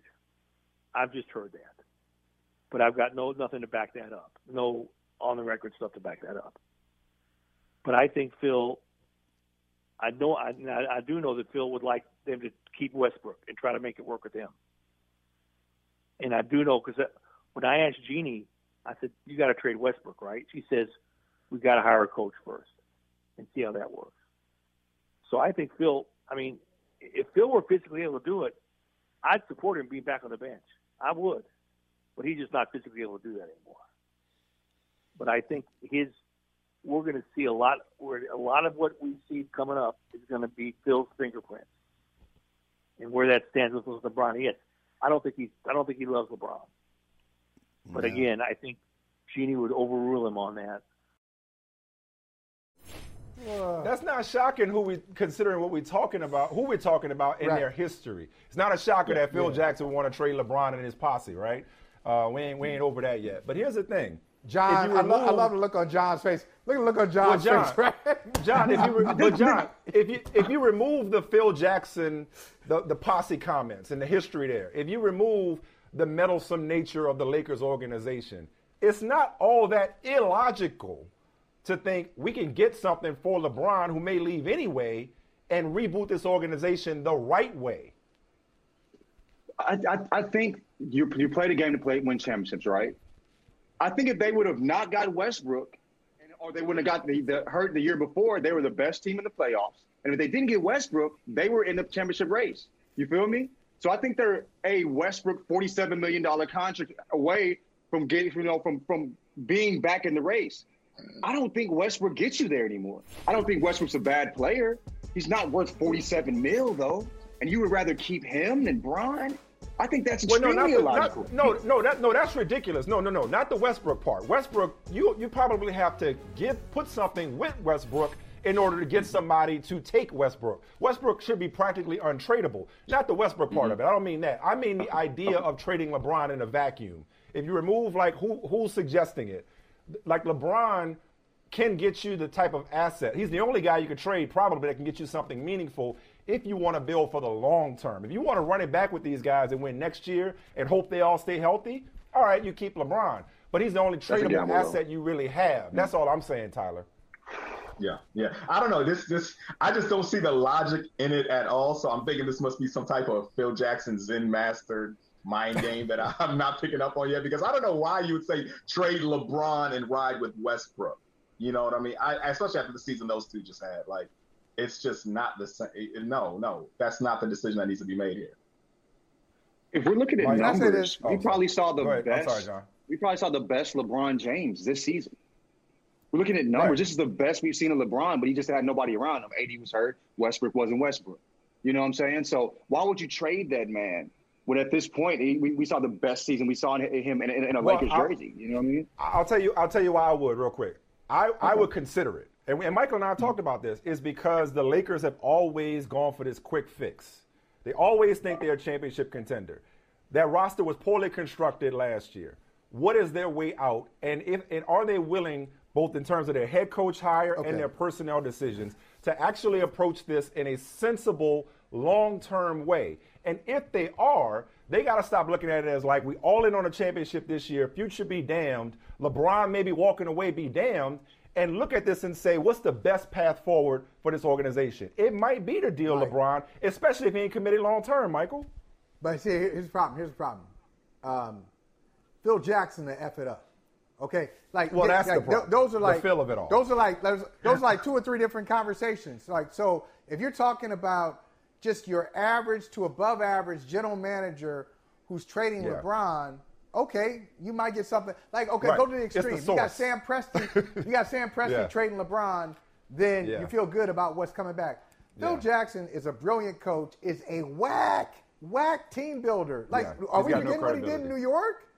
So As a team I don't, I don't think he's he doesn't see the big picture. He knows he knows how to whisper to the stars. He's great at that. Yeah. If you let Phil Jackson and, and, and fellas, you know, I know uh, y'all some Lakers fans, so you tell me. I think the problem with the Lakers is that Jeanie Buss, she's really smart, but she also has a big heart, and she just allows. Like Mm. some people, right? Some people, you just gotta like, look, you you can't get my number. Hey, I, drop me an email. Drop me. I- I'll give you the work email. and I'm not giving you my cell phone. And so Jeanie Buss listens to Phil, the Rambises, plural, Magic. Still, you listen to Magic, Rob Pelinka. I just think it's. I think she's got too many people talking to her. Too many cooks in the kitchen. Yeah, yeah, yeah. And I totally agree. And going off what you said, like, you know, Phil does not have a good team, uh, a good history of building teams. Like, he's a great maximizer of talent, perhaps the greatest maximizer of talent we've ever seen in this sport. But as far as building something from the ground up, that's not his MO. I think this is probably a move that was kind of brought in to kind of send a message to LeBron, perhaps that, you know, there's going to be some decisions being made with the reconstruction of the team that you're not going to be comfortable with. And, you know, this is one of them right here. You know what I mean? I, th- I think Phil probably has a lot of weight in who their next coach will be. I don't think they're going to really lean on him for roster construction, though. I respect that because I think somebody should have, told LeBron no Westbrook last year. You know what I'm saying? Like that doesn't make any sense. I know that's your homie. I know that's a good that you it feels good for LA, but you know you ain't the LeBron that could just out LeBron bad play like that anymore. You know what I'm saying? Like so no Westbrook. I think that would have been good to have somebody in that position to say that, but I don't think he should be in just you know the GM. You know what I'm saying? Like he was in past years, but um, trading him is wild to me. Well, let me uh, let's do the the Lakers of the East in some respects before we let y'all go. That's the Nets. Speaking of pe- people that don't get told no, Sean Marks seemed to be talking real tough yesterday, as if there's a world in which he would get rid of Kevin Durant's boy Kyrie Irving. Here's Sean Marks. Um, we haven't had any of those discussions yet, so it'd be unfair for me to comment on, you know, how it looks with, with us and Kyrie, because to be quite frank, he has some decisions to make on his own. So he has to look um, at what he's going to do with his player option and so forth like that. But I think we know what we're looking for. You know, we're looking for guys that want to come in here, be part of something bigger than themselves, um, play selfless, play team basketball, uh, and be available. And that goes not only for Kyrie, but for, for everybody here it's a team sport, and you need everybody out there on the court. And when we saw this year, you know, when when you have, you know, Kevin miss 27 games with injuries and Kyrie being out for over half the season, I mean that hurts. You know, that hurts from a roster building standpoint. You know, that's that's not what we planned for. So um, some are avoidable, and, and other excuses are of, of individual nature, and those are the ones that we have to try and avoid. We need people here that want to be here. They're selfless. They want to be part of something bigger than themselves, and they, there's an objective and there's a goal at stake here. And in order to do that, we're going to need availability from everybody.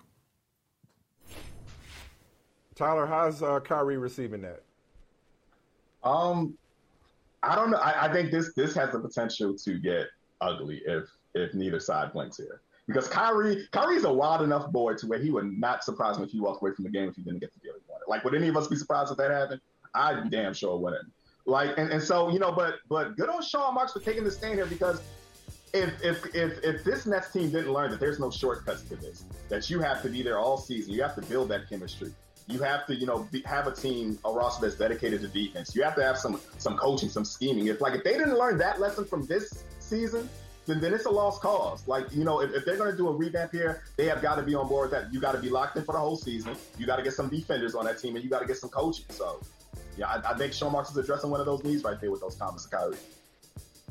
It's just interesting saying selfless team basketball when their game plan is to go out there and get buckets, KD and Kyrie.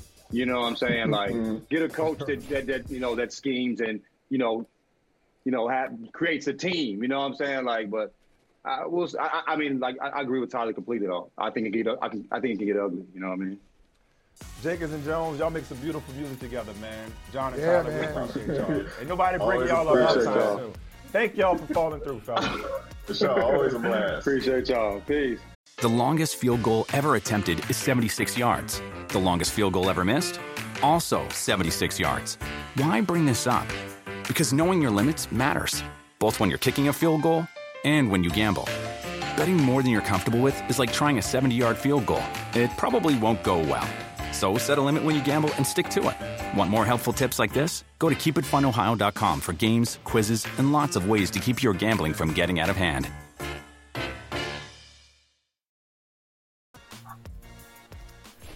A lot of talk this time of year about NBA MVP and it should be including of the postseason, all that kind of stuff. So I really like the NBA rolling out Eastern and Western Conference Final MVP trophies named after Larry Bird and Magic Johnson, respectively. Really like it. Um, one more point I want to make about MVP, Michael, with the voting that came out yesterday. This is coming from somebody that ain't really won nothing. In the immortal words of Fife, don't ever let a statue tell me how, tell me how nice I am. Like Joel Embiid, it's subjective. It's a bunch of people's opinion that you know don't know what they're talking about. You are no more or less valuable because you don't have the trophy. Just one, want to button that up with that. Love it. Coming with Coming more hits, more than, hits the than the Yankees. Braves and the Yankees. There you go. Yeah, there it we is. on a war tour. Dive into the start of summer at Whole Foods Market. Check out their summer splash event with sales on fresh organic produce, organic strawberries, and a fan favorite sale on Ben & Jerry's and Talenti. Explore deals on grill-friendly meats like organic air-chilled chicken breast, beef and chicken kebabs, all with no antibiotics ever from our meat department. Plus, grab easy sides from prepared foods and cool off with refreshing drinks. Kick off your summer and shop in store or online at Whole Foods Market today.